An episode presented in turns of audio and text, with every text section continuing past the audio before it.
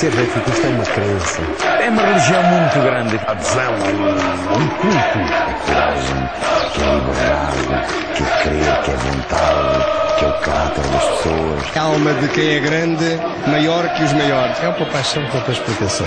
Eu não consigo explicar o que é ser do Benfica. Eu sinto o que é ser do Benfica. É de facto uma paixão e as paixões são assim, vivem-se assim intensamente. Aqui não há nenhuma razão, é paixão, paixão, paixão. Ser Benfica. Até à morte. What's going on, everybody? Welcome to another edition of the Talking to the All Benfica podcast. My name is Alfredo Fumaças. Tonight we have episode number 369. Uh, we're short one Oliveira, but we made up by having a Carvalho here. Uh, Cristiano Oliveira is here. What's happening, Cristiano? The Carvalho wood is more expensive than the Oliveira wood, but we, you know, as Oliveiras, we we give out óleo, azeite, azeite, óleo, oil, right? Oil in English, azeite in Portuguese.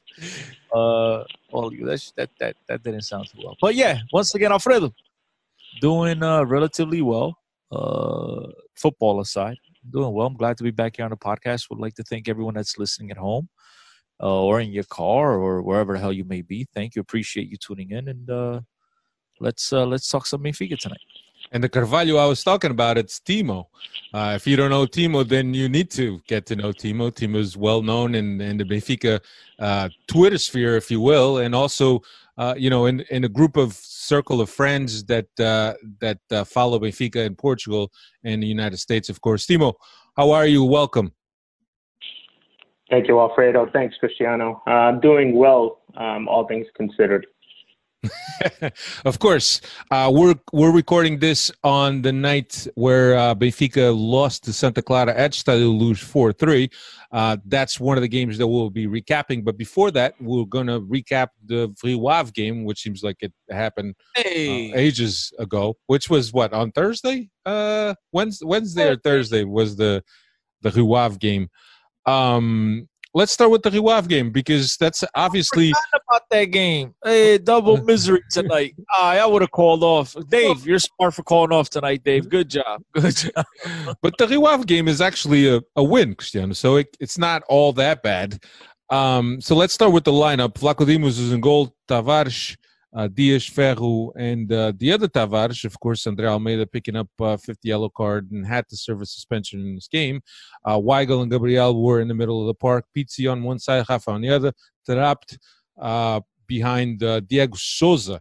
Uh, which got the start in this game. So there's been quite a bit of alternating, but we'll get into the forward alternating when we start talking about the Santa Clara game.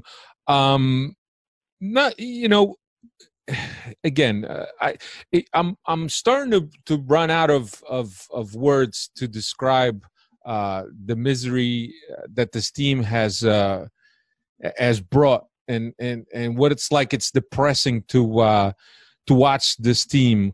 Uh, Rio Ave uh, uh, went ahead one nothing on the twenty in the twenty sixth minute. Uh, Benfica came back for its second half. Benefited from a yellow, uh, a red card in the 62nd minute, tied the game uh, by Seferovic. Uh, and then uh, in the 72nd minute, second uh, red card. Uh, and then 87, 87th minute, the Weigl put us up ahead for good and got the, the winning goal. So just a, an overarching review of, of this game. We always knew it was going to be a a hard game uh, for Benfica, especially against Carvalhal, a Carvalhal team who has a reputation of, of setting up his teams well uh, and setting up uh, uh, well tactically. But Cristiano Benfica really got away with this one. Uh, it was going to be hard, and I think that had it not been for the two ejections, I don't know if Benfica comes out of Stadio dos Arcos with the three points. Yeah, absolutely. Things definitely got interesting over there. If it wasn't, again, as you said, the two red cards, things might have been a little bit tougher for Benfica to squeak away with the three points. But nonetheless, Vigo scoring his very first goal uh, with his head in his career gave us the three points. I just want to bring it back to the beginning of the game. Diego Souza made, I believe, my memory serves serves me correct, his very first start for Benfica. Things did not go well um, in the first half for him. Uh, they, they, had he, he was actually involved in a very close call on a pass from Taarabt that Rafa was able to tuck away in the back of the net. Went to VAR. he was called off sides, and rightfully so. I, I believe that was the right call because he actually made an attempt at the ball. And that was about uh, the only thing he did offensively. And then the other contribution of his in the whole game was the beautiful assist to Taremi on a corner kick where Taremi scored and put the Rio Ave up 1 0 in the first half. So um, let's just say that his very first start in his Benfica career, at least in Liga, if I'm, if I'm not mistaken, um, is not one that he's going to want to remember for the rest of his life. Yeah, he also had a, a, ball that he blocked on a Rafa shot, if I remember correctly. It was either a Rafa shot or a Pizzi shot that he blocked uh, from going mm-hmm. into the goal, and it was a well placed shot too. So not a not a very good uh, game for for Souza for sure, uh, and getting his first start as Cristiano mentioned. Um, but uh, Timo, I'll, I'll, go to you, man. Um, I know it, it, when Benfica or, or when the league started, there was a, a, a, at least a glimmer of hope on my part that uh, the the moment of form that Benfica went into the pause was going to be done with. The players got to refresh, but really, we got back to action, and it's more the same, if not even worse. Yeah, I think it's worse. Um, it almost looks like a preseason, to be honest with you. Um, everyone doesn't look like they're up to match fitness it really does feel like they've all been on holiday, you know, for the past couple of months, and then all of a sudden they're coming back, and these are the, you know, the first few games of like, you know, whatever little tournaments that they normally play. Um, harping on Diego Souza, like Cristiano was, I think Cristiano and I were talking for a little bit. After 14 minutes, he looked gassed.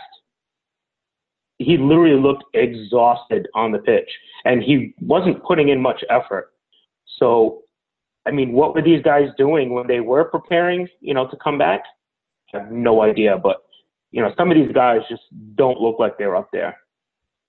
Yeah, I was very surprised. I mean, you look at him trying to put some pressure there in the first half, and it looked like he was carrying a, a, sack of bricks on his back. It looked like you know he had been you know out there by himself, running you know suicide routes before the game because he just wasn't able to keep up with the rest of the guys. Now, that being said, look, I, I I'm trying to rationalize. I'm trying to make sense of of Bruno Lage's thought process. Um, Vinicius hadn't played particularly well in his previous matches. Uh, Seferovic looked like he wasn't into. I mean, this wasn't just now after the restart. It was just uh, the Seferovic we've seen all season. Looked like he wasn't, you know, enthused about playing football at any point this season. Um, so I, I guess he rolled the dice. I, I didn't like the initial uh, formation. If you guys go back to Twitter, you'll see that I, I initially put Taarabt playing behind him when it was really a 4-3-3 more so than a 4-4-2 because I thought he would have difficulty playing by himself alone up top, and that's exactly what we saw in that game. Now, Bruno Lage after the game decides to come and tells us that you know the guy played a, hell of a game, played perfectly well. He did everything that the coaching staff asked of him. So, uh, I, and we'll get more into Bruno Lage after this, but it, it, just seems like he's watching a totally different game than we do. Um, but fortunately for Benfica, Seferovic comes off the bench in one of the rare games that he decides to play football, and and he was able to to get an equalizer right away. Um, uh, well, actually, right away he had a header that went off the crossbar, could have equalized yeah. it, scored a little bit later. So I mean, luckily. Uh, a guy that as I've stated, that that's looked like he's more interested in being somewhere else than a soccer field for Benfica. Came off the bench with the right attitude, and he was able to to get us up from under that hole. Yeah, yeah. Um, it's it's tough, man, because I think that the team at this point is really in a fragile state, uh, and I think that. Uh, I don't even know if, if fans at Stadio Luz would help this team at the fragile state that they're in because uh, the the the discontentment that the fan base has currently with the team. And since this league started where we have squandered opportunity after opportunity of taking the lead and running away with the lead uh, i think that fans would have felt would have let themselves be heard at Stadio Luz at how discontent they are with this team. So I don't even know if fans in the stadium help. Um, Bruno Lage talks about, oh, you know, it, it it's great when we have 60,000 fans behind us and they're supporting. But right now, it, it's very hard to find the, uh, a fan that could wholeheartedly 100% support this team and still be behind this team with what we've seen so far and and let's I'll give you some context, and and I'm I think that we we've spoken about this before.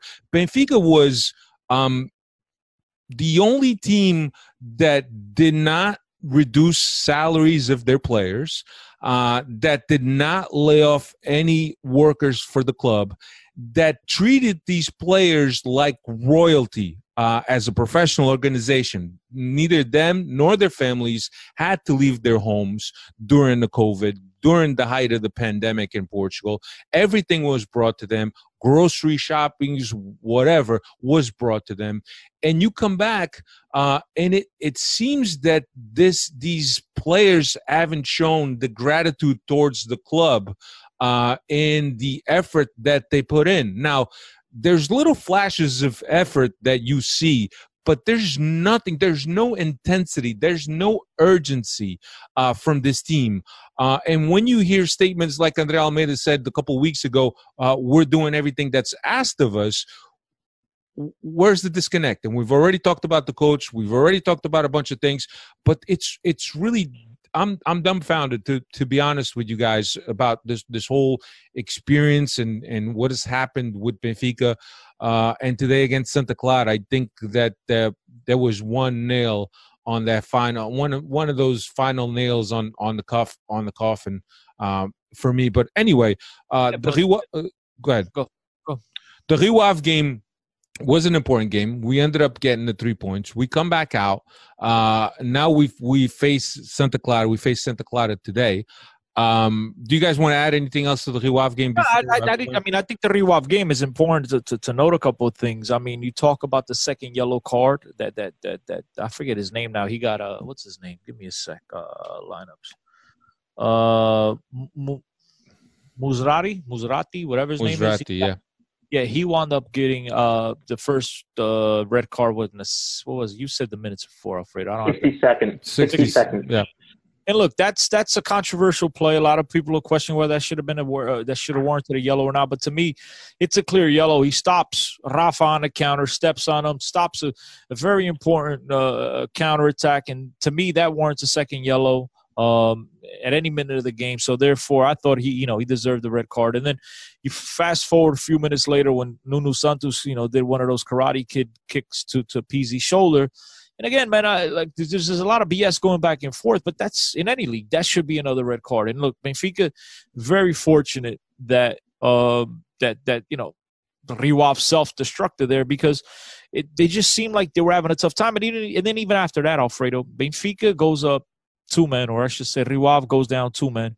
Rio is touching the ball around on Benfica. They seem to, to to to to improve for a few minutes there, where they're they're possessing the ball, they're moving the ball around, they're making Benfica chase, and it just makes you scratch your head as what the hell is going on with with our team. It seems like these players have uh, you know, stayed out on, on, on, on the pandemic leave. They've stayed out with, you know, whatever the, the symptoms uh, that they thought they had in their heads, and they just they have not recuperated. They've not come back to the football field and and and played particularly well. Now you could turn around on the other side and say, look, Chris, before the pause for the pandemic, Benfica wasn't playing relatively well as is. So then that leads that leads to the greater question, at least the bigger questions, Alfred, as we taught, touched here, I should say, on previous podcasts, which start to question the coaching staff. And as I've said numerous times, it's it's it's there's only one or two things that's going on here. Either the players have tuned out the coach, um, you know, which that's a bad sign for the coach, or the coach is not able to transmit his message to the team, or the coach doesn't have any answers, which again,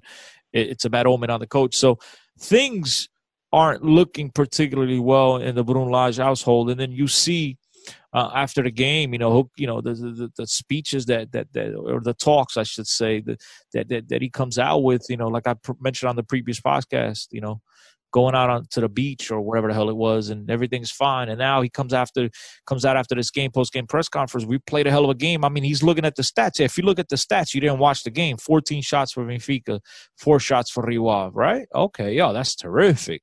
You know, 59 percent possession for Benfica, 41 for Rio uh, 10 corners to four. Yeah, you're looking at the stats it's a fantastic job. And I think that's what Bruno Lage is doing. I think rather than watching the actual game, he's just looking at the stat sheet and assuming that Benfica played a hell of a game. Where if you saw that game yourself, and all three of us here have, and we did, and anyone listening to this podcast, I'm assuming you guys have as well. You know that it wasn't as easy as that. You know that Benfica was very lucky to come away with the 86th or 87th minute winner by by Weigl, and even then, Benfica seemed like they were on their back leg. Rio Ave was was kind of coming at Benfica, and they were causing danger. And I know you don't have the stats up there. Maybe they weren't adding, you know, to shots on goal, but they were still able to move the ball and get into the Benfica defensive third with ease.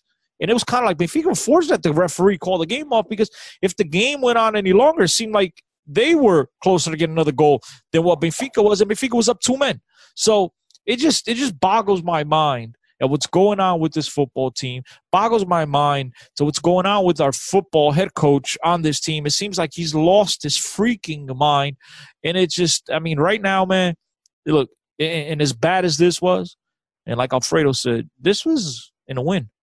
And I'm, I'm gonna let Timo get in here and talk about this Rio game, give his last thoughts, and Alfredo, give yours as well. But we're looking at this game where we're thinking, shit, you know, this well, at least we got to win. Shit can't get any worse. And whew, wait until we talk about today's game. yeah. So not to go back in time, but the two things that I noticed over these the two previous games from today's, meaning the Portimonense game and then Rio Ave, was the first half Benfica didn't lead in possession in either one of those games. You know, the Rio Ave game was 50-50. The Portimonense game, they had the lead in possession, 54% for them. And when have you ever seen Benfica do that against a team other than maybe the other two? Hmm. We had no answers for them. Yep. You know, both these last two games have been atrocious and I'm obviously not including today's because that's even worse. And you're already discounting Tondela. Don't forget all three games. no, no, no, you're right. To throw everything in, all three games, um, and including today's now to before. We'll talk about that in a minute. But all three of those games, there was nothing pretty about it. Benfica had a couple of opportunities. The players and, and Alfredo, you, you, we've talked about this. I want you to jump in here because you're real you're real sneaky here. You you you let me you know, get in trouble and, and say the thing, tu sais aí todo limpinho, you know, like Nene, calções brancos, like everything always come out of the uh, come out of these podcasts nice and clean. But I want you to give your opinion on this, which is the players seem to turn it on and off. I mean, and, and, and it's it's like eh, there's I have a problem with that. I think like you know you mentioned Eh, which should, I mean, which is pathetic that we're even talking about this, but the reality has to be said, right? The truth has to be spoken, which is Benfica is one of the few clubs that actually paid these guys and babysat these guys and took care of their dogs and their cats and their side pieces and their grandmas and whatever the hell else they had.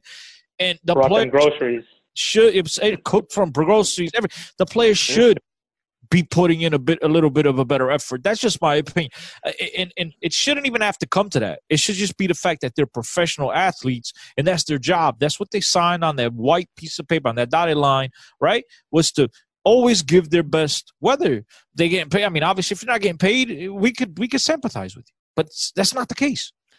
I think that um, when they're on, it, I think it, it goes back to personal pride, uh, right?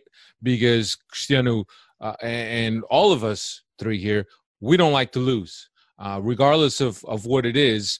Uh, and when you lose and you're getting beat bad and you know that your quality is much better than that, there's a sense of pride uh, that gets triggered inside of you, uh, and you don't want to let yourself down. You kind of want to prove yourself. So I think that when we see those moment, moments where Benfica is on, um, or where certain players are on, I think that's the sense of pride taking in, uh, kicking in.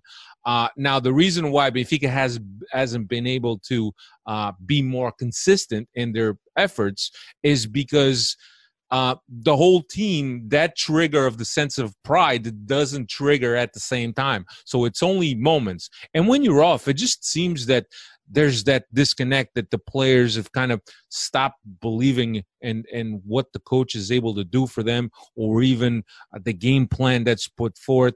Uh, i think they just have lost confidence in in Lage at this point uh, and i think that's when players shut off. Um, we've heard uh, and we've read tons of examples throughout history where players will walk through walls for certain coaches. And I, I don't think at this point there's a player on this roster that could say, I will walk through a wall uh, for Lage, uh, because that is just the image that they're putting out right now. There's one.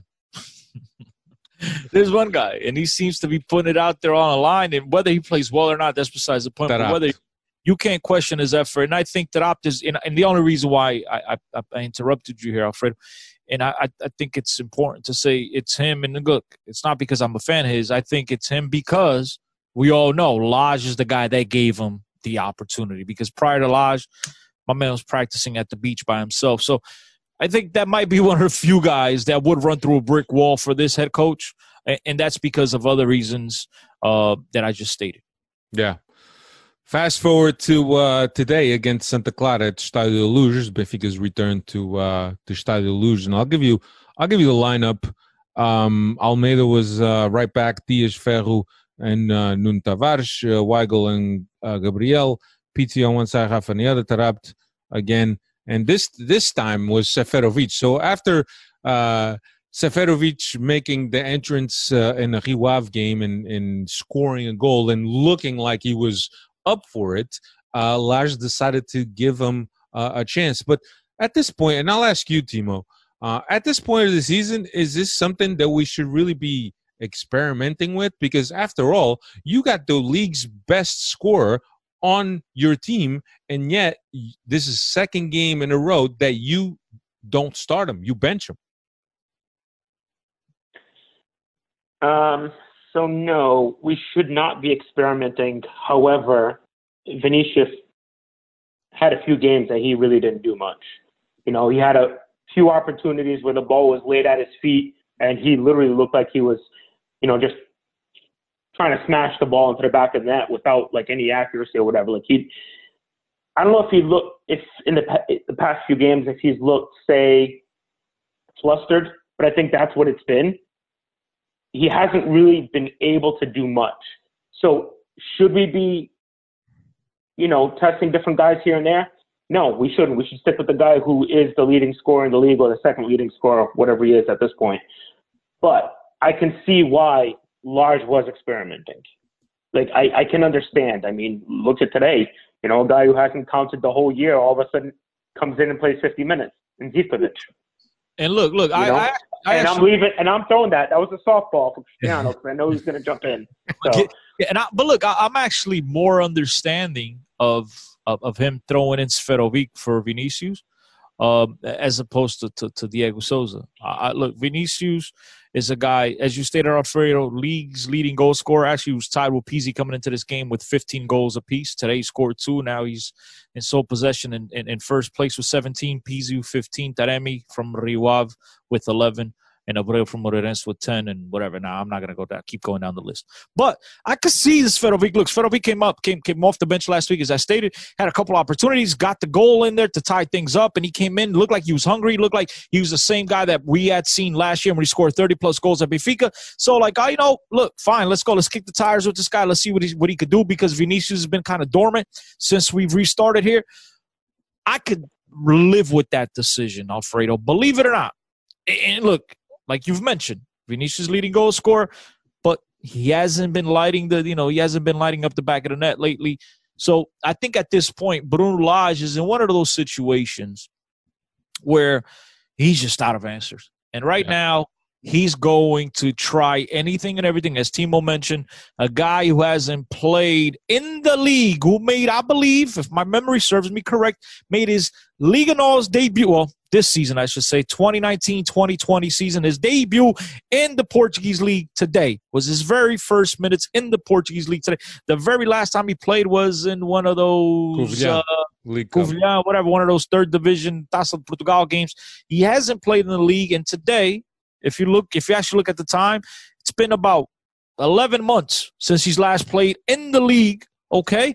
And, and and he's coming off the bench and he's playing very important minutes. All of a sudden, he jumped over Cervi, he jumped over uh, uh, uh, uh, Jota, he jumped over Chiquinho, all guys that were key, important parts of the team. At one point, he jumped them all over after he got hit with the brick in the head.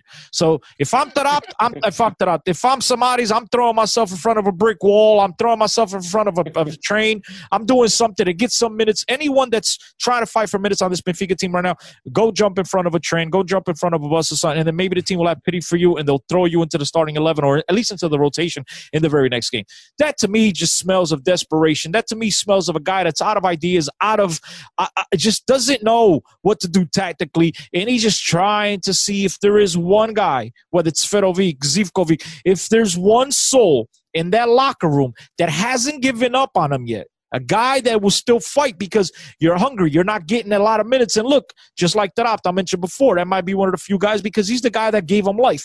So now maybe Zivkovic, I'm giving you life. Maybe you'll run through the wall for me because the rest of the guys, sure as hell, are not running for that wall through that wall for me. So it's a sign of desperation. The team has absolutely tuned this guy off. You stated last week, Almeida's comments. I mean, we just keep going back and forth and we see instances, and then his decision making on game day, during the game, it just leads me to more question. It leads me to believe even more so that he's he's begging someone to rescue him. He's begging someone to extend an arm and get him out of that deep pool that he's in because he's got no more footing. And no one is give, reaching out and handing him a, and giving him a hand. Pizzis of the world, the Rafas of the world, these guys are all swimming around and we're chilling. We're not gonna. I mean, I'm not gonna go down with you, my man. You're on your own. And he's just begging someone to come out right now at this point and, and give him another life. And it just seems like, you know, to, to, to Zivkovic's credit, to be brutally honest with you, he played relatively well. I mean, when you consider a bunch of mediocre players around there, look, he didn't look out of place for a guy that hasn't played in forever, for a guy that might be a few pounds overweight. Hey, yeah, look, he looked like, uh, as far as I seen, based on what we've seen from Bruno Lage here in this since the restart of, of football now in, in Portugal, don't discount Zivkovic starting next week's game. The very or whenever the next game is. I, Zivkovic will probably be in there starting. Remember, I said it here first. Um, yeah, I, I think that Pizzi is Hmm. definitely checked out. I mean, there's moments in a game where you don't even know whether Pizzi's playing or not. He has he stopped being that influential player that he used to be with a lot of touches on the ball. Uh, and if he's getting assists these days, it's because he's taking the corners or he's taking free kicks.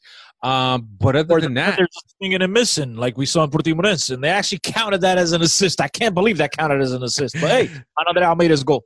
Yeah, no, but uh, you know, guys have checked out. Even Andre Almeida, who was always super active, today a shadow of himself. These guys have, and, and look, the, when you look, when you say names like Pizzi and, and Andre Almeida, uh, these guys are pillars uh, in this locker room, right? They're uh, both of them have worn the, the captain's armband. As a matter of fact, Almeida has probably worn the, the captain armband more than any other player uh, this season for Benfica, even though he was he was out uh, quite a few uh, quite a few uh, weeks.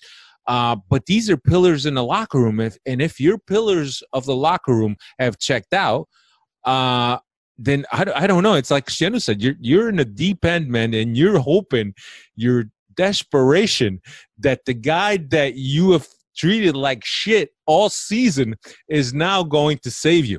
Yeah, the guy that you kicked into the pool, you're hoping that he could swim and he could he could get your ass out of that pool. That's that's what he's hoping for. Look, Alfredo, as you can imagine, when Benfica wins, my phone is I don't want to say silent, but it's it's calm. It's calm.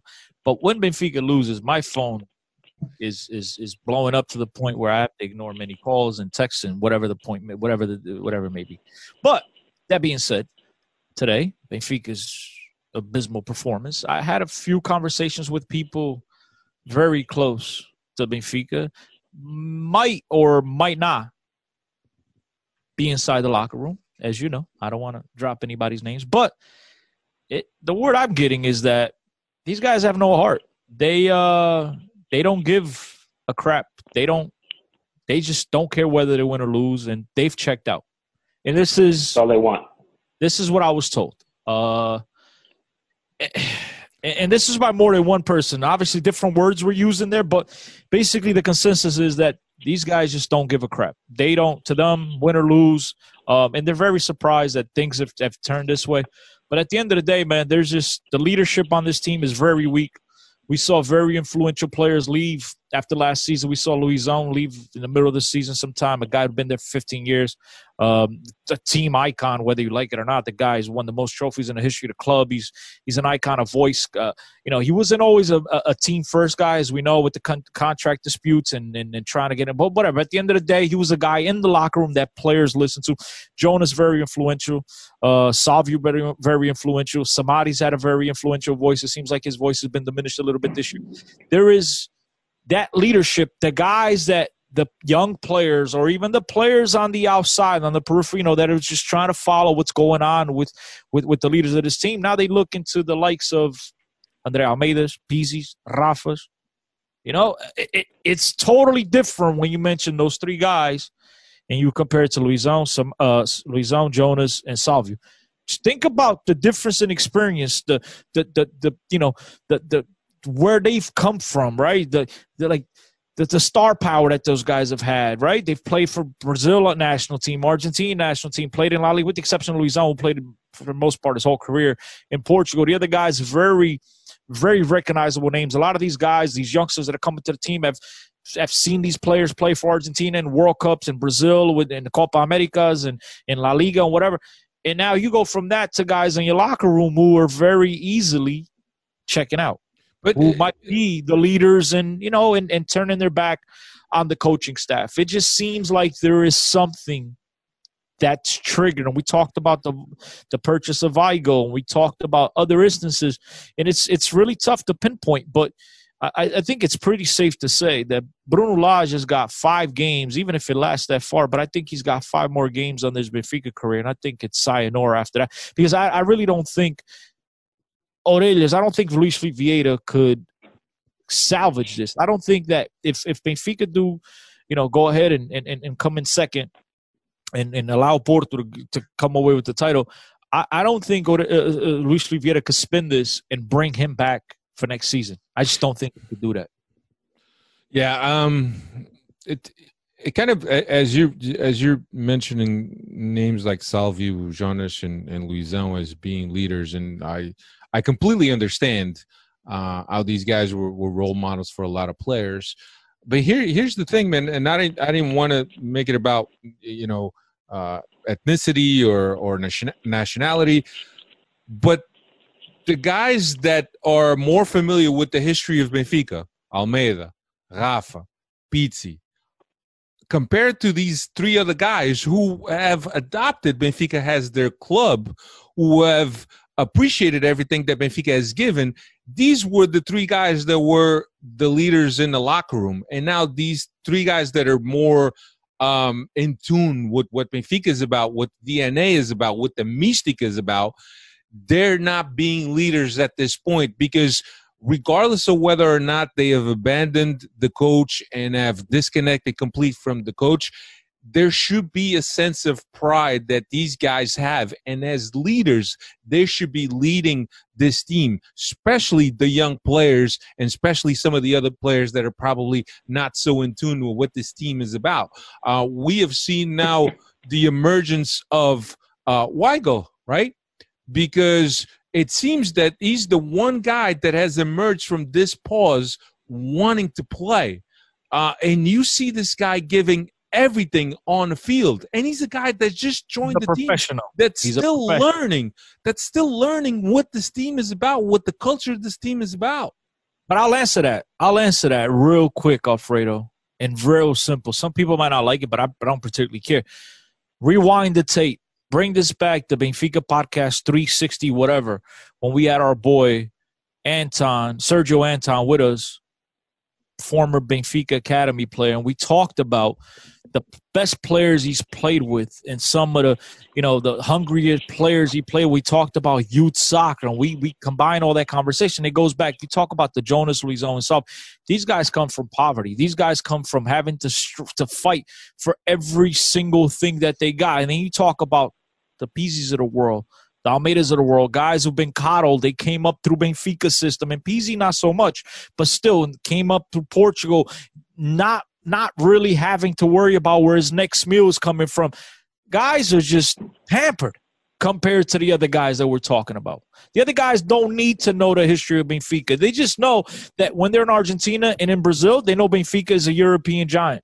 That's all they know, or not the giant that they used to be, but they know that that's a that's a pathway to get to the big show in European football. That they could partake in Champions League football, and they're gonna have to fight for every step for everything that they've gotten in their careers right? And they know they'll never forget that. And they like to represent themselves because they're professionals. At the end of the day, I'm here today, but tomorrow I may not be.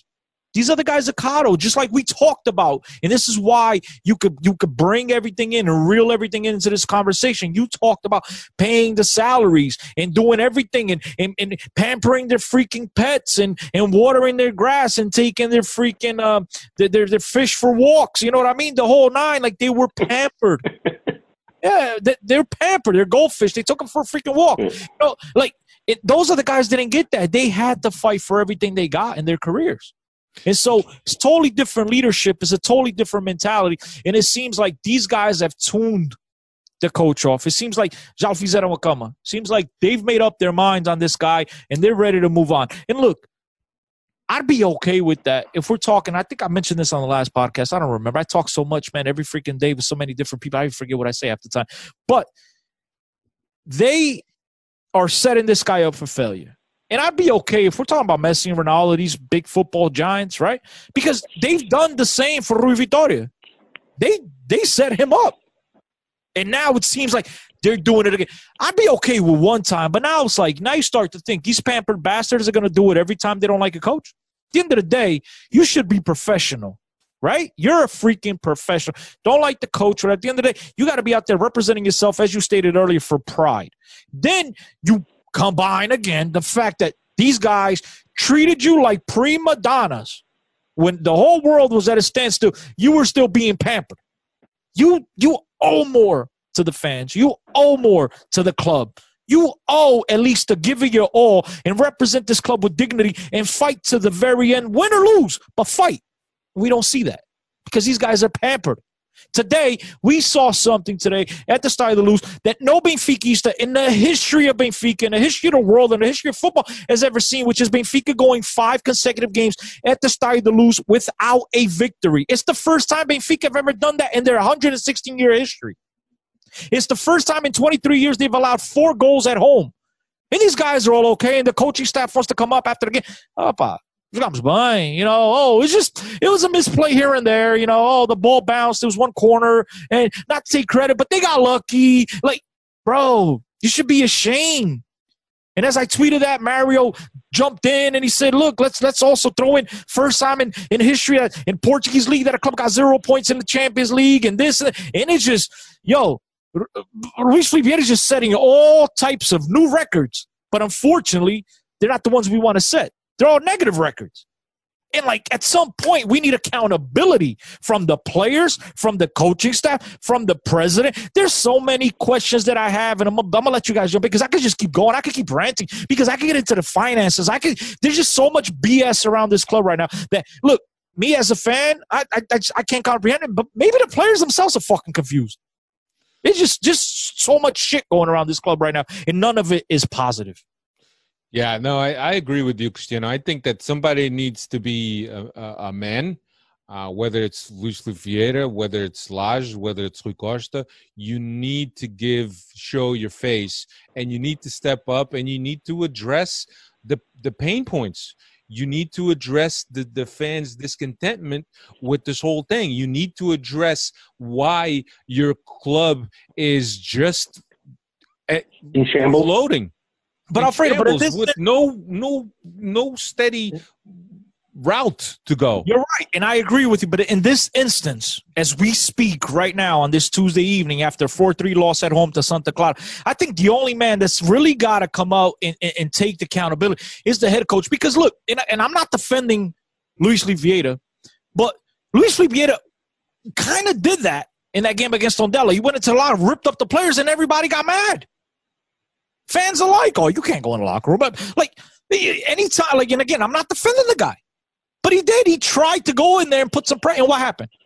Nothing. You saw newspapers, you saw, you know, leaks here and there where they're not happy. I can't believe he said this and this. Man, this look, eh, there's only I guess so much you could do right now. The coaching staff, it ain't even Rui Costa. What's Rui Costa gonna say? What's Rui Costa gonna say at this point? But I think that here's the thing: a lot of people look up to Rui Costa um, to be an influential member of of this directive, uh, and I I think that right now I, I struggle to even understand what Rui Costa's role is, aside from being at the end of the tunnel and wishing every player good luck. And look, I, I love Rui Costa. I love him as a player. I love him as a Benfiquista. But I think that is is involvement in this directive, is involvement in this team, uh, it leaves a lot to desire. Uh, we had the experience with uh, with Rui Vitoria. Now we have the experience with Lage. Uh, and and Rui Costa comes out only on selective times, whether he's making an appearance at his uh, as at his soccer team the uh, park, whatever that is, or he's making an appearance uh, somewhere for the club. Uh, but I think at this point, and, and, yes, I would think that the, the number one person that needs to step up and, and show face is Lage, Much like he said we know we have we've had this problem in defense for nine for since since the beginning. And for nine months they haven't been able to do anything to correct it. Uh, he knows he should know exactly what the problem is with this team. Uh, after all i don't think he's that dumb of a coach. He understands x's and o's. Um, we've heard Lage speak. Uh, we've heard Lage, I've heard Lage speak on coaching intelligently and and coherently and making tons of sense. And I, I love this discourse in terms of talking tactics and, and X's and O's. So why isn't he more forthcoming uh, and in the same discourse that he had earlier in uh, last season or earlier in his in his senior career at uh, Benfica? Now it just seems that he spends press conferences addressing things that came out in a newspaper, attacking him for for this or that. Brings papers with stats about how many guys have, have played, how much possession they've had.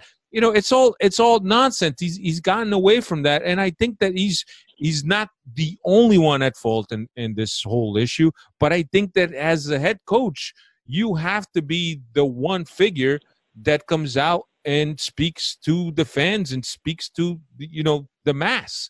Look, Luis Vieira is in a very he's between a, a wall and a, and a hard place right now, right? He, he's kind of sink or swim with Lage because if he fires him, it's gonna it's gonna be another one, uh, another notch on the on, on the people that are against him that he doesn't know nothing about the, the, department of football. That you know he should really bring in, which in reality he should bring in somebody that that's really a specialist in that that knows understands how to run a, a football organization. Um, because if he fails with this guy, it's it's going to be another one that he failed with right? And the the elections are coming up, and he's kind of like hoping that this guy's able to save him. I, I, just, I just don't know. I, just, I, look, he's in a tough he's in a tough tough position, and I, I think for the very first time since 2003, he's he's actually going to have someone uh very well at least you know the fans or the sócios are really going to think hard about whether to vote for us you know one of his what do you call them contestants or what do you, what do you call the person that runs against you Hello? Any help? I'm, I'm, I'm, dance, I'm like, dance partner. Dance partners. Just say, what you say, Timo? Contenders.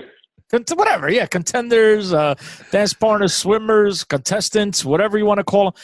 But yeah, I, I think I think that people are really going to, for the first time in a very long time, think twice about what they should do. And I think he's in a very tough spot because if he fires this guy right now, it's going to look like once again he's lost. He doesn't know what he's doing. And, and, and I was all for like, yo, if if you think you still have a chance at winning this company, not you got to do it. But it's five games left. In reality, now you lost, and Porto really a, has a four game, a four point lead on you. So Porto has to drop four points. It's not three; it's four points in, in, in the remaining five games. So even if you fire him, and, and, you know, and you win the rest of five games, you might not still not Six. be enough. There's six games. I thought there's five games. Six. Whatever. Still, yeah. still. T- Timo, man, what, what, what's your, what's your take, man? And at, at what point are you expecting somebody to uh, show face? Well, that should have happened quite a while ago already. Um, as you both have stated, basically this whole year has been pretty terrible. Um, other than like for a, a, very small stretch where they seem decent. Um, my issue with Lage is last year when he took over, he was his press conferences actually made sense. He didn't let the noise, you know, bother him. You know, he was quick with his with his responses, like little retorts, you know, without being an ass, if you will, but you know, sticking to the game. Um, and then this year, I don't know, he just sounds like the bumbling idiot that Rui Vitoria became. Yeah. You know, a lot of the stuff that he's saying now, it's like, really, you really think this team is playing well? I mean, you have guys that are missing wide open chances in front of goal, let, you know, left and right, not even like getting a save out of the goalie. And you're thinking they're playing well? I'm like, no. Um, to harp on Luis Vieira, you know, I've I've had this conversation many a time with a few other people. You know, I appreciate everything he's done for the club up until now, even though I don't know half of the stuff, you know, that he's truly done, money wise, if you will. You know, we know Benfica at one point was 600 million in debt or whatever it is, and now we're somewhere around 350, 400 million, whatever. One would think by now we should have close to zero debt with the amount of money we've made on player sales. Yes, we all know third parties get a big portion of it, blah, blah, blah, agent you name it. My issue really is in any other sport, the owner of the team doesn't really play a big part in the team that gets put on the field or on the court or anything else. They're really just the owner of the team. I know he's not the owner, but you know what I mean, you know, president, owners, whatever. Uh, Rui said to me, I think at this point, really hasn't shown me anything. If he's a sporting director, let's call it the GM, if you will, what has he done for us? Yeah. I just don't see anything. You know what I mean? You would think somebody like him who understands what it is to wear the shirt should be putting a hell of a lot more effort, not only, you know, with the current team that there is, but also with who comes into the team. You know, I don't want to go back on the whole loss to the Penta, but, you know, did Rui Vitória really think Varela was the goalkeeper to lead us to the Penta? Was there not anyone else that could have said, hey, look, you really think this is the guy who's going to carry us? You know? If we had Vlachodimos that year, we would have been Penta champions. You know, so to me, I think, yes, Lars needs to come out and he needs to explain what the hell is going on.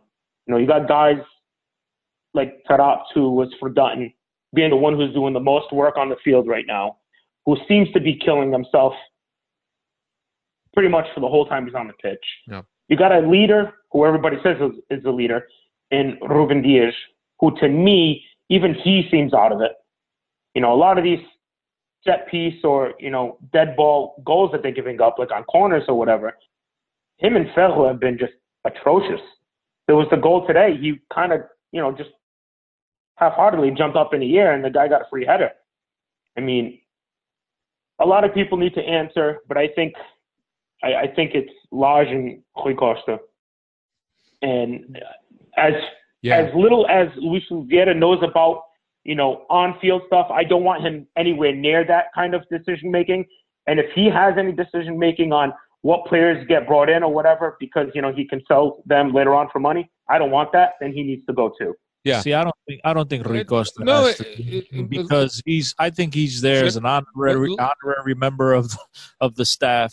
But let, I really- let- I really don't think it's in his control, Alfredo. I think but it's so. let me um, let, let me put it this way for you, uh, Cristiano, and, and and I I do understand what you're saying in terms of what his position and his role at the club is right now, and perhaps that doesn't warrant for him to show face in public, uh, right? But I do think uh, that as a Benfiquista, as somebody who's worn uh, the shirt, as somebody who has gone through multiple uh, successful uh, clubs in Europe, uh, right?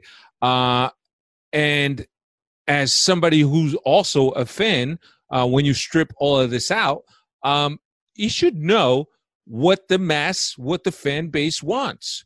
Uh, so, regardless of whether it's his role or not, more than anything, he understands what the demands are and what the expectations of the fan base is. And with that in mind, and understanding the experience that he's had, and having uh, also uh, a very deep understanding of what the locker room dynamics are and what goes on in training sessions, I think for that alone, he would he should probably come out. Now I get I get it, but I, I think I think he's he understands all that, and you're right. He should get it, and he does. I think he does. But for him to come out and not have and not give his his, his real opinion and not give his real thoughts because maybe he's just this is out of my control. I think he might feel that he's His doing hands are tied. he's doing he's doing the fans a disservice and not being honest with himself. And then maybe Mm-hmm. that'll come back to bite him in the end in the behind years down the line because he what's he really gonna tell you? Like, hey guys, uh players gotta play better. Like if he's gonna come out and give his opinion, he might be burning bridges with the coach. He might be really putting the final nail in the coffin on Bruno Lage because he feels that maybe he'll say, you know, the players need to give more to coaching. And- so he's really like Timo said, with tied with his hands behind his back, there's really not much wiggle room, and he's just along for the ride because he might not agree with a lot of this stuff. But at this point, what's what's he gonna do? He's gonna tell the people, "I feel for you. You're right. I'm with you," and they're gonna say, "Okay, fix it." But then he can't. Right. Yeah, but he, he, he I think that he, he kind of runs the risk of of really uh, painting himself as a yes man to Luis Filipe and I think ultimately he's going to end up damaging the reputation, or at least how uh, Benfica fans perceive him. Uh, I think, uh, and a lot of people are looking for Rui to be the the next Benfica president, if you will, and and and a lot of people saying that that's what he's being groomed for. Uh, even though that Tiago Pinto has also been mentioned as somebody that the president wants to groom to take over some of uh, his uh, his activities along the team. Um, but I don't know. I just think that at this point, a lot of people perhaps would heed more the words of Rui Costa than they would heed the words of Luis Filipe or anybody in the directive uh, right now. Um, I didn't, you know, we've we've kind of gone on a on a on a ramble, and I think that you know within reason, obviously, I didn't want to get away from the game, um, but just to just a, a, a complete uh, shit show, and, and and not that Santa Clara is uh, is a bad team, and I know that a lot of uh, um, the folks that that follow us, and, and and perhaps Timo included, that if they're not cheering for Benfica, they're cheering for Santa Clara because of their Azores uh, roots obviously. I know that Kevin does for sure. Uh, no, I, I mean, it, I don't want to say I don't root for them. I mean, I'd like to keep them up in the top flight, but I root for one club and one club only, Right. and it's right there. but they But I mean, I I don't hate Clara. I obviously have a couple of their shirts. Um, one of them was a gift from Kerry, um, but you know, I want them to do well. I know people that have played for the club, you know, and so I don't love them, but I don't dislike them. I respect them. But based on what you were just saying as well, you know, they've been a pretty good team away from home yeah, this this season. You know, I think they've played way better away than they did, you know, there in San Miguel. So, I mean, I wasn't expecting them to pull out a win today. I was expecting them to put up a fight, a really close game.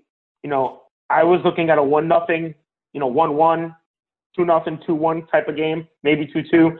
I wasn't looking at them to score four goals away yeah.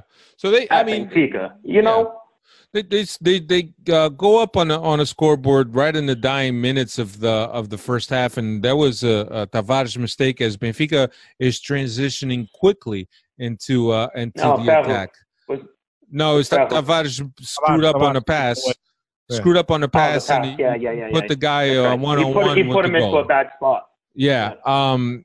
So I mean, and look, up until this point, they had enough chances that they probably warranted a goal already. Benfica did have a couple chances. Uh, Rafa missed a couple. Uh, but uh, he, um, you know, Santa Clara goes into the locker room feeling good about themselves. Uh, Benfica makes a double substitution at the half. Zivkovic and Vinicius come in for Gabriel and Seferovic. Uh, then we get the equalizer on uh, on a kind of a, a, a a little scruffy play by by Rafa. A couple short dribbles and he's able to tuck uh, uh, tuck it away uh, after an Almeida uh, assist. Uh, then a dead ball situation.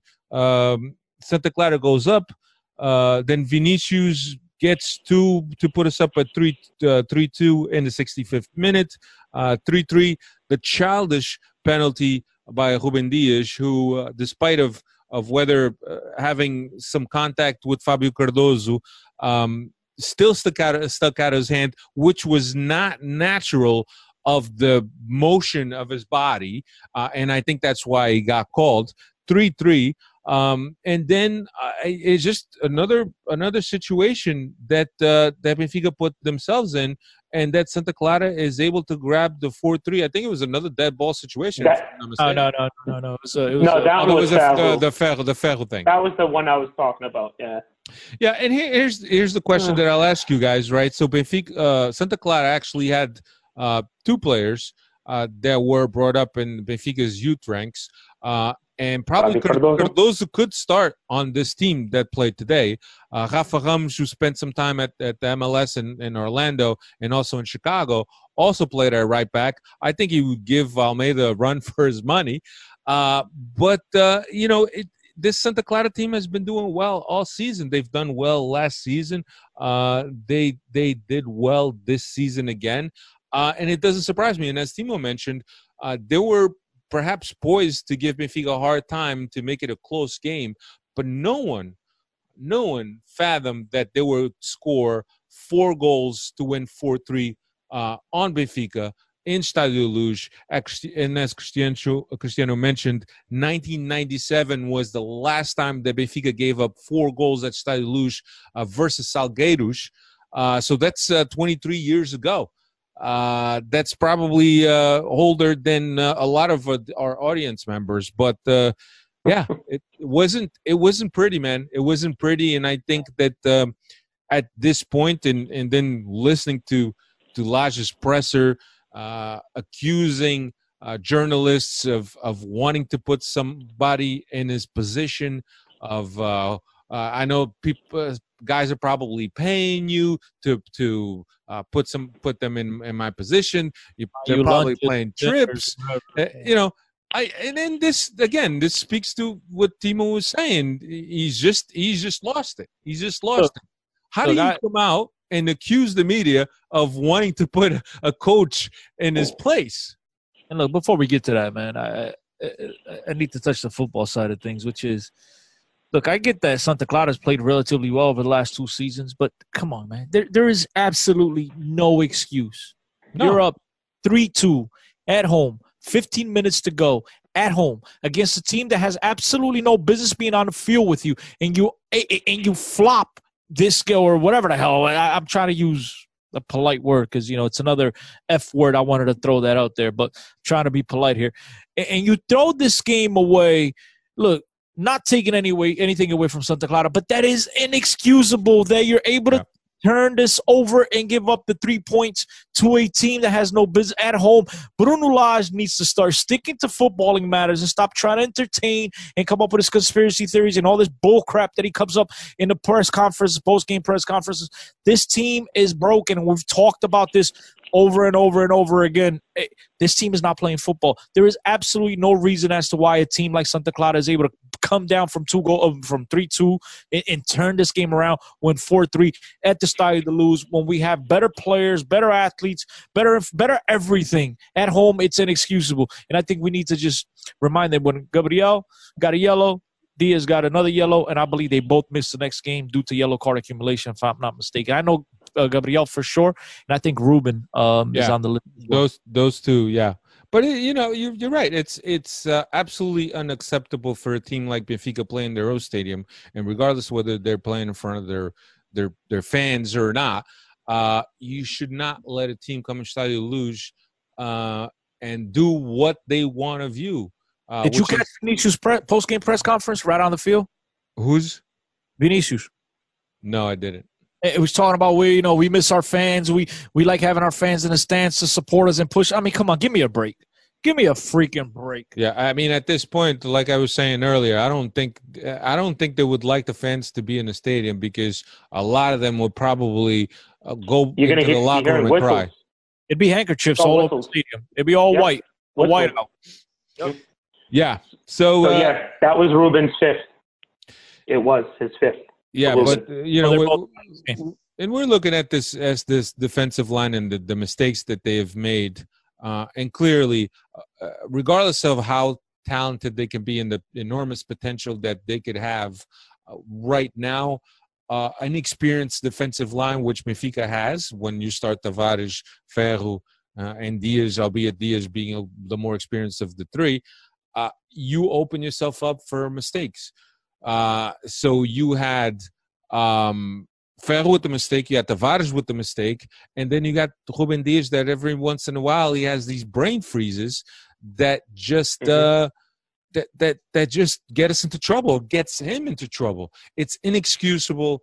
Um, I don't know what can what good can come of this. Uh, as Cristiano mentioned, this is now four points, uh, right? So it's not a matter of Porto losing a game and us winning a game to be equal on points because we all know that the head-to-head at the end of the championship is always going to favor Porto because uh, they've beaten us twice. Uh, but it's four points, and, and I mean I'm looking at the the six remaining games between uh, for Porto and Benfica, and as we mentioned before, as Cristiano mentioned, we definitely have the hardest path, and and regardless of after us restarting the league, it's been uh, very inconsistent in terms of uh, what results team have uh, teams have put forward, especially Porto uh, and Benfica. But we have we travel to Marítimo, then we have Boavista at home. We go to Famalicão. We have Guimarães at home. We go to, to Vila das Aves to play Esportivo das Aves, and we finish at Estádio Luz with Sporting. Porto goes to Paços, uh, which is a team that's fighting um, for, for for not to be relegated, along with Marítimo, of course. Then they host Belenenses, and that's usually a, an easy one. They go to Tondela, host Sporting, host Moreirense, and finish off in Braga. Uh, the only two that I could see Porto logically losing some points would most likely be Sporting and Braga. The other ones, I think that Porto is not going to squander this new opportunity that, that we have given them. What do you guys think? I, I agree, bro. I agree. And look, the thing is this: I- I'm not I'm not sure if I'm as positive as you uh, about about Porto not dropping points in other games. But the one thing I'm positive about is Benfica is going to drop points along the line. So it- it's still four Yeah. points to pick up, and we can't drop any. And that's the thing that I have the most doubts about is the fact that are we going to go the remaining six games without without dropping any points? Because that's really what it's going to take. It's going to take for us to win six out of six, something that we haven't done in months, which is play well and squeak out wins. I mean, uh, let's just be brutally honest. Do you have any confidence that Benfica could win six games in a row? I absolutely do not. And then on top of it, you need Porto to drop four points along the line, and you got to go six and out. Come on, bro. It's just look, play the remaining of the games, do what you got to do. Uh, pat, you know, pad your stats, and uh, and let, let's Reset. yeah, let's reset. What do you think, bro?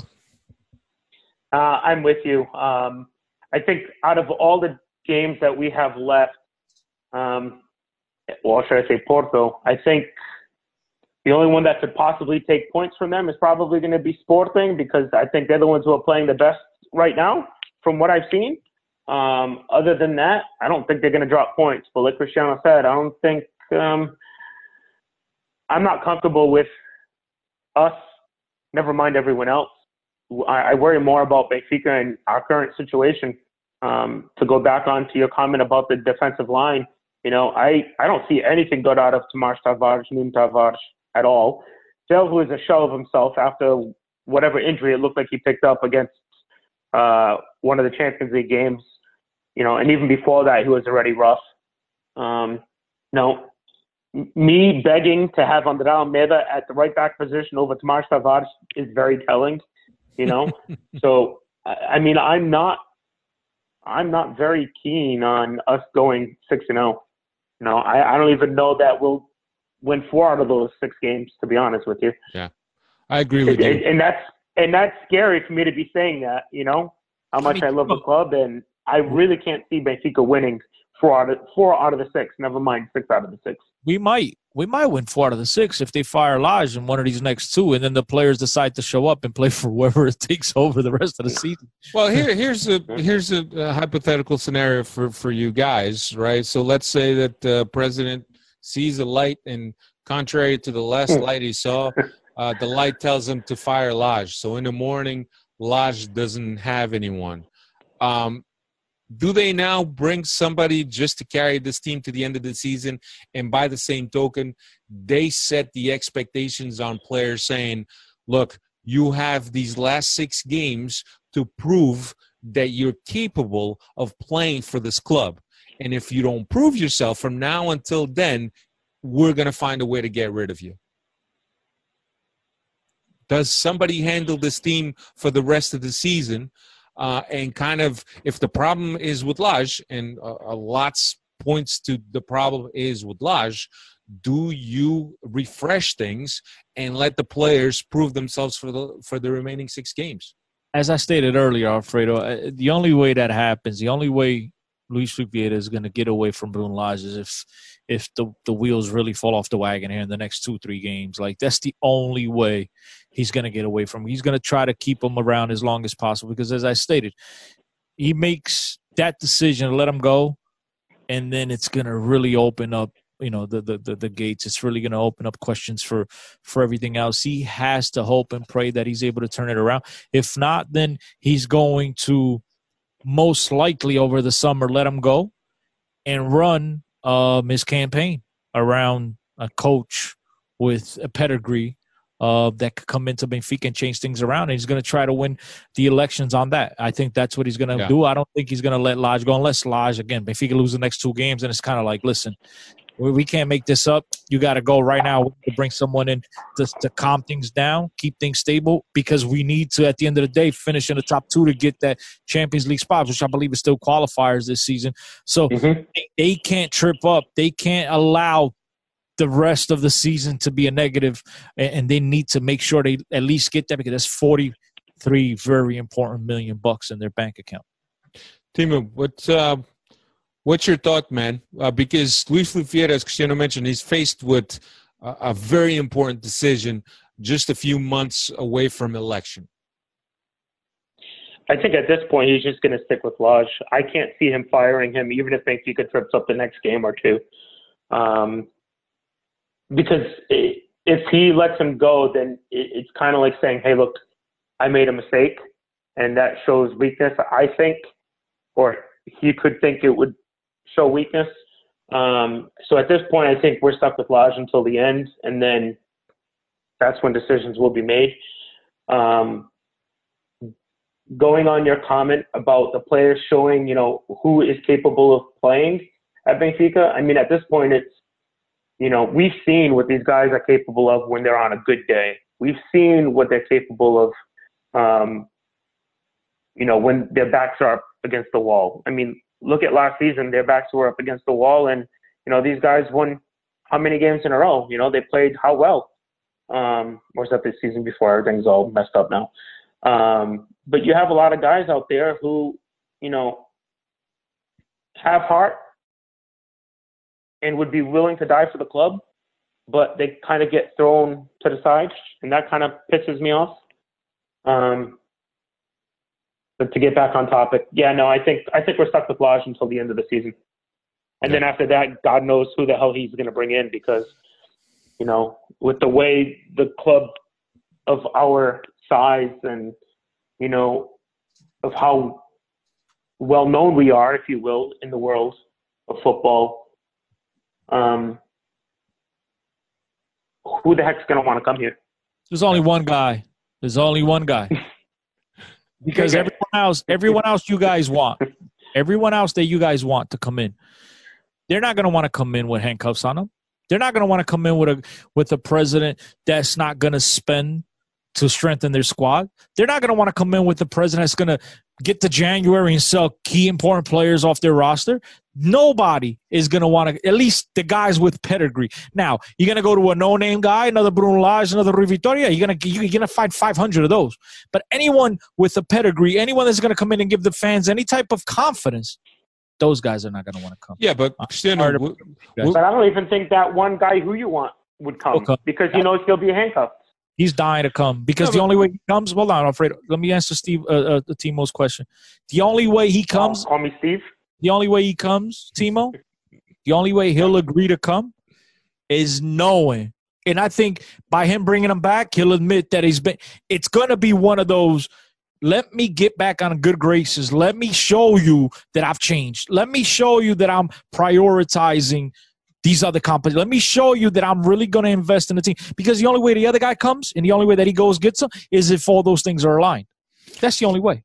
Yeah, but don't you think that uh, with Benfica spending 22, 20 million or 22 million on RDT, then spending another 20 million on Vinicius, then now spending 17 million on Weigl, don't you think that kind of also signals an intent of Benfica wanting to bring to bring players or wanting to spend money and quality players? By the way, it was 22 on Weigl and 17 on Vinicius, but who else counting? And, and, and the money on RDT washed out. They sold them back for another 20. They spent the same money on, on Weigl. So I, I get your question, but I, I still don't think I still don't think that's enough, Alfredo. I think there's many, many other questions. I think the Vinicius uh, transfer, I think even the Weigl transfer to a certain extent, it's one of those with intentions of a year or two down the line. It's one of those let's spend the 20 mil now and hope to flip them for 45 in a couple of years. It's it's the intention. I think that whomever comes in is going to want to know that if they do get a Vinicius, for example, for 20 million, that they're going to stick around for more than a season or two. They're going to know that they're going to invest on a back line as opposed to having four kids made out of Seixal who are absolutely lost. And again, not not because they're necessarily bad players, but because these guys aren't accustomed to playing with each other now in a couple of seasons. They have no no familiarity with one another. You know, uh, they're gonna need to invest in the right spots, in the right sectors of the team. They're gonna want to know that if they bring up a João Felix again, look, you're never gonna turn down 120 million plus. I get it, but you're going to try to keep as many of those kids around as opposed to offloading them. And I think that's going to be part of their whoever whoever the new the next head coach is going to be if he's not going to be a yes man i think he's going to need those assurances before he comes in because i think it'd be stupid to come in and, and set yourself up for failure. No i think but that, you're gonna go ahead, Timo. like I, I get your your love with jj and believe me i love the jj years. They were great for the most part. Beautiful football you know enjoyable. Didn't really worry against the big teams. Um, you know, that's when Benfica had balls, if you will. And and I loved watching that. But for JJ to come in, it can't be this president who's going to allow him to do whatever he wants in terms of screwing up with Bernardo Silva. Yeah, no. JJ would. Hold JJ, on, but, oh no, but hold on. If JJ was here, would João Felix have had been given a chance? You know, JJ had his faults too. He didn't want certain players. He needed his guys he liked experience. He didn't like. He was one of those guys who didn't like rookies, if you will. And I mean, are you going to want that?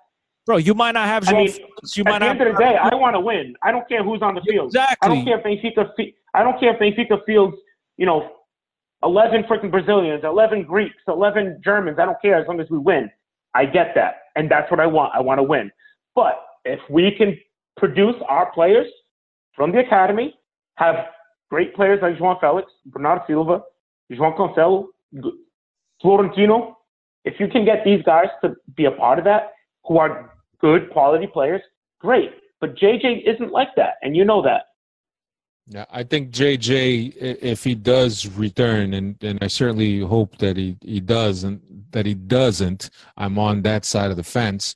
Um, he will have a lot of leverage and he will only return on his terms. And his terms mm-hmm. would do not don't necessarily line up with the president's vision for the club which means uh, Benfica made in Seixal or getting most of the players made in Seixal that is not JJ's the, the vision that JJ has for the club uh, and I do get it, man, because if you want to be a winning coach, and if you know, or if you your understanding is that I can only be a winning coach with this and that type of player, and I can't have too many rookies on my team, then that's the belief that you go in. But I just don't think that is the vision right now that the president has for for this club. And I think that as fans do, we like seeing kids come come through the yeah, academy and do well it's beautiful. Ever since we've gone on, you know, down the path, down the road of in Seixal, zero points in Champions League. We've downgraded in teams every single year. We've become shit. Our teams are atrocious to watch because you know what? at the end of the day, we got kids that made it say. It's so freaking beautiful. This guy wants to talk to me about Bernardo, who were super, well, not Cancelo, but Bernardo's a superstar today wasn't the same player at 19 years old. Who's he going to play over? Gaitan? Salvio? Who's he going to play over? I mean, you got to got to take things into context at the time, not four years later when they become great players. Four years later, you got to think about it at the time. Look, fantastic. You guys don't like JJ? Fine. One thing I want you guys to remember about JJ is this, guys. Before you go to sleep, in your lifetime, I'm afraid you're a little bit older than Timo, but you know, whatever. But let's just say since the 1990s or 1980, not 90s, but early 90s since Sven Goran Eriksson has left Benfica, you've not had a better coach in your history ever since then. So as much as you want to criticize the guy, you want to talk all your trash, look, the guy won. It didn't matter where the players came from. And yes, he could have developed some players. Okay, he didn't have his Bernardo Silva, but he had his Enzo Perez. He didn't have his Renato Sanchez. He had his Matić. He didn't have so-and-so, his Gonzalo Guedes. He had his Rodrigo. He didn't have so-and-so. He had Cardozo. He didn't have so-and-so. He had Lima. He didn't have so-and-so. He had Gaita. Who gives a crap? Yeah. He had David Luiz. We had Siqueira. We had teams. We have football players, not guys who were made in Seixal. What brand? It's like you're that. a bull. It's like you're a bull. You get a stamp from one of these great farms, but who gives a shit? Your meat is crap. I'll eat Kobe steak all day. I don't care where that Kobe steak comes from. I don't need that that that that that branding on your chest. If you can't perform and be a nice steak, then I want to eat a nice juicy steak. I want a steak, baby. I want something that's gonna come in and do something for me. So now you branded made in Seixal. What's that done for you over the last five years? How's it been for you? Huh? I'm hearing. And I know, I know, those of you Rui Vitoria lovers and the JJ, oh, they got out of the quarterfinals. Fantastic. How's that worked out for you? Uh, what what player, what player, aside from João Felix and Renato Sanchez. What player has these two coaches gotten to the next level? What player have these two coaches developed and actually made these guys gradually improve season after season? Name them. Name them. I'm listening. I'll be 10CO10 on Twitter, baby. I'm listening. Come at me. What players gotten better under these guys? Vlachodimos? Wow, fantastic. I mean, you shit last year. You can only get better. Who else? Name them. Nelson Semedo. That's one guy, and he left after a season. well, you want me to name one? Lindelof. Well, Ederson. Ederson. That was that was that was under the other coach. no. a- Anyway, all right, all right. You can name me a couple, but you know what I'm saying. You can name Yeah. me a couple. let's. No. Um, let- Listen, listen. I totally get that. I totally get that. But I'd like him to at least at least give guys a shot. I get that Bernardo Silva would never come in and take Gaitan's spot because Gaitan was already Gaitan. He was already seasoned. He was already who he was. But if you're going to give a guy a spot as a backup, somebody to come in, why not try him? Timo, Timo, He- we he's at he's at fault for not trying that. You know that. let that wagon go, Timo. If if he didn't get No, much, listen. if we went to we went to Europa League finals, we were champions of Portugal. If we were like doing what we're doing now, I get it. going ten games I without winning. If we're going ten games without winning, playing horrible football, then I could see. You know what, man? Th- Yo, look. At the end of the day, he won. Look, I know he tripped up a couple seasons, and look, he's got his flaws. No one's saying he doesn't. But at the end of the day, left. He left two-time champ. He left back-to-back Europeans, Euro, uh, Europa Cup finals. Hey, look, at the What time, did that get you? this. Just kidding.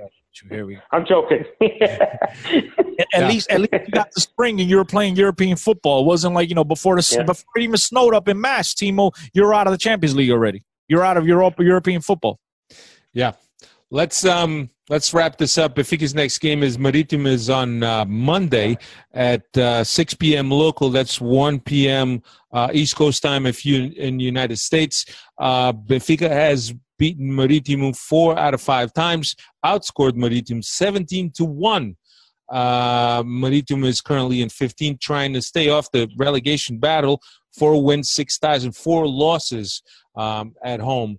Uh, but the, at this point, in the way Benfica is, uh, you know, there's no givens anymore.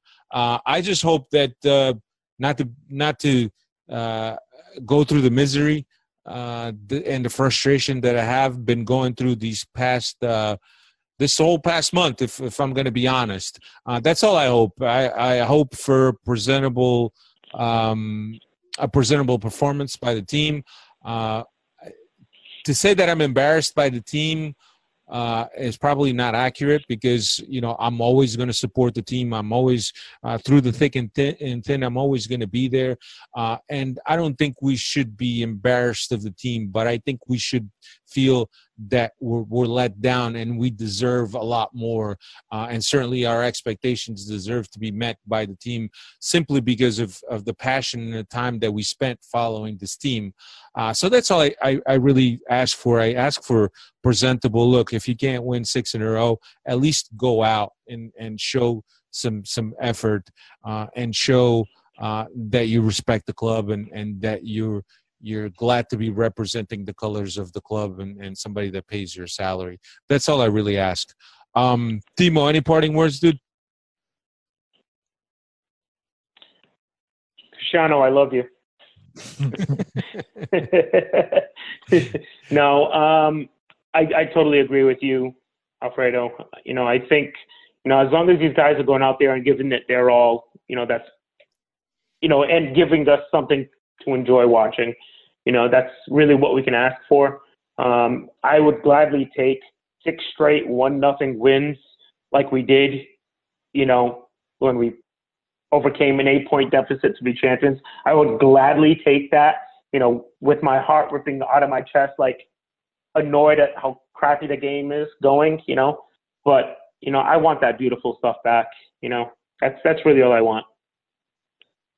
Chris. Pá, apanhem juízo, honrem a camisola e o resto é música. Now, for more serious things, this is for for those of you guys listening at home that listen to us every single week. We know Alfredo and I have mentioned this a few times. Benfica podcast is a project now coming out of the Benfica Independent podcast. I mean, Independent the website. Uh, it's it's it's your one-stop shop for everything Benfica, Benfica podcast, Benfica FM, uh, Conversas a Benfica, O Brinco do Batista, and many, many, many, many other things there regarding Benfica in French and German, obviously in English and Portuguese. Make sure you check that out. Also, if you have a couple bucks to spare, subscribe on Patreon. I mean, we need some money to pay for Zooms of the world and pay for the website hosting and stuff like that. As you know, being a Benfiquista and talking about Benfica, it's it's a joy of ours. We all absolutely love doing it, but somebody's got to pay the bills. So we'd appreciate if you guys make your little contribution, and you might just get a little connector with my picture on it one day as a surprise. You never know. You never know the things that could pop up in your mailbox. So make sure you check out BenficaIndependent.com, and uh, you know for all things Benfica, we'll all be here, whether we win or lose. We're gonna do our very best to put out a product for you guys that you're proud of, and and some of you might actually call it therapy. So check it out, appreciate it, support it, follow links, everything, you know, like it and all that good stuff uh, on YouTube and, and, and the, the tweeters and, and all that good stuff. So appreciate your support. Love you guys. Uh, hopefully you guys don't think this podcast is was too negative, but look, man, we're Benfiquistas, diehard Benfiquistas, and we speak uh, here on the podcast and we, we give our true feelings and you guys know exactly how we feel. And this is not no makeup because the minute I get off of this podcast, I'm probably going to get on the phone with somebody else and vent and talk and scream as loud and, and, and, and vent about our, our Benfica. This is diehard Benfiquistas here on BenficaIndependent.com. So we appreciate all your support and uh, check guys out next time. Yeah, that's it. At 10CO10 is where you can find Cristiano uh, on Twitter. So uh, get at him with the, your JJ uh, points. Timo. Right, two players, two players, not one, two. They guys already named one. Timo, uh, what, what's your Twitter, man? I, I know that uh, we interact all the time, but I don't know your Twitter off the top of my head. It's all good. It's at underscore Timo one. There you go. Easy. The uh, the sure. at Timo won't give me his. He blocked me. Oh. I feel bad that the, the at CO10 lady blocked me too. So we're. All right, guys. Uh, thank you very much. Next week we'll be back on Tuesday. As always, we'll uh, look back at this Marítimo game that will happen on Monday, and we'll look ahead to Benfica's uh, next game, which is at uh, Boavista or at uh, at Santa Luz against Boavista. Thank you very much. Talk to you again next week. Take care, everyone. Thanks for having me, guys.